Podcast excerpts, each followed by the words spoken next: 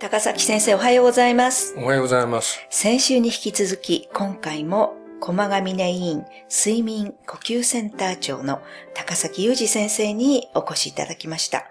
高崎先生、よろしくお願いいたします。よろしくお願いします。先週は睡眠時無呼吸と診断法とその治療法についてお聞きして、で、もし睡眠時無呼吸ですと言われた場合に、器具をつける、まあ、CPAP という器具でしたけれども、そういう治療法についてお聞きしたんですけれども、今週もう少しその CPAP のこととか、あるいはまあ CPAP 以外にまだ何かあるのかなといったことを先生にお尋ねしたいと思います。えっ、と、まあ、CPAP っていうのは、どんな治療方法かというと、まずは、モーターがついてる機械の本体の部分がありまして、はい。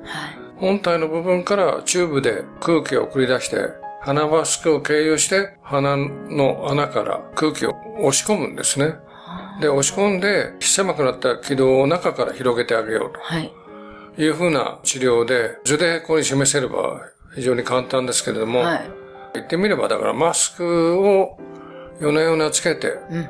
それで、あとは機械任せで、えー気道を広げてもらうと。あ、あの、気道を広げるだけのためにそのマスクをするはい。というふうなのが CPAP っていう治療ですね。はい。そうすると、まあ、寝る前にきちんとつけて、はい。そして目が覚めるまでずっとそれをつける。そういうことですね。はい。なんかちょっと大変そうな感じもするんですけど、仕方がないっていう感じですよね。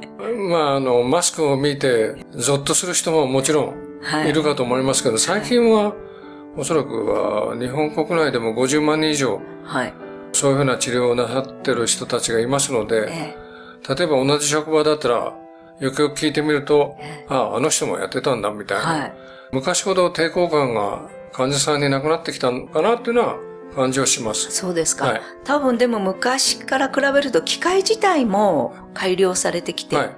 もちろん、あの、改良されてきまして、はいで、まずは傘というか、機械の大きさがもう圧倒的にちっちゃくなったのな。非常に簡単な、ただ、例えば、鼻の穴にええ当てるだけのマスクみたいなのもあるし、はい。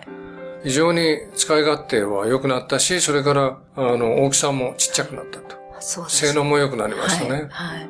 それは毎晩いびきをかくわけですから、毎晩つけるということが基本ですよ。あの、基本的には毎晩つけていただくし、それから、この医療機関に来られる患者さん、よくあの、海外に出張なさってる人も多くて、はい。で、そういう方は海外までしっかり持ってかれるし、で、持ってって、その、海外で使うとなさってますので、それほど大変なことではないという。ああ、そうですか。これ、お金っていうのはどういうふうになるんでしょうか？基本的に今の医療制度だと、はい。3割負担だと大体5000円ぐらい月々にかかりますが、はいある程度経過して、例えば1年経つとまたマスク、新しいマスクをもらったりとか、はい。3年ないしは5年ぐらいで機械自身もはい更新するとかいうふうなことで、それほど大変なことではないと思います。あそうですか。その CPAP の他に何かっていう方法はあるんですか、先ほど CPAP の話が出たので CPAP の話をさせていただきましたけども、はい。それ以外の治療としては、歯型を作っていただいて、歯科の先生に。歯医者さんね。そうですね。それで、どういうふうにするかというと、下の歯と上の歯の噛み合わせを少し通常より下の歯の噛み合わせを前の方に、はい。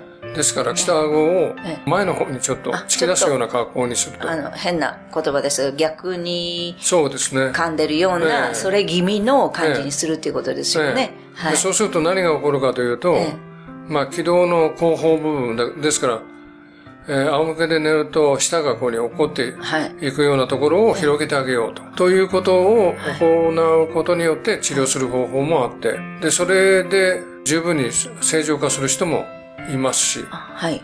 そうじゃなくて CPAP を使ってるんだけども、どっかその長期に出張しなきゃいけないという時に、えその歯型で代表してる方もおられますね。ああ、そうするとそれはやっぱり睡眠時無呼吸の程度によるって解釈そうしていいんですか？いうことですねじゃあやや軽ければ、マウスピースだけで済むっていうマウスピ人もいらっしゃる。ースだけの人もいます。あ、はいそうですか。で、それ以外にはえ、耳鼻科の先生が、その、なんで、気道、狭くなった気道をはい。広げる手術をするということも、今でもやる場合がありますね。あ、そうですか。みんなまあ、ケースバイケースということケースバイケーでスですす。ね。はい。あわかりました。本当にあの、まあ、CPAP だけでなくてマウスピースであるとか、まあ、場合によっては外科手術をすると。そういう治療法があるということですね。あよくわかりました。ありがとうございました。はい。では、このお話の続きはまた来週お送りしたいと思います。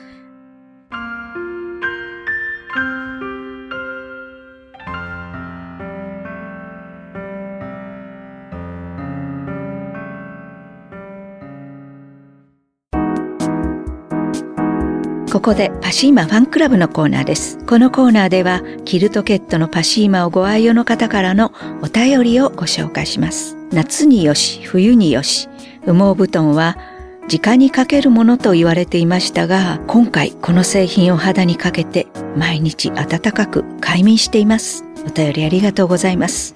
パシーマの社長、架橋さんからは、冬によし、夏によし、ありがとうございました。羽毛布団の内側におすすめすると、いい羽毛布団だから中には何もかけないのがいいと拒まれたものでした。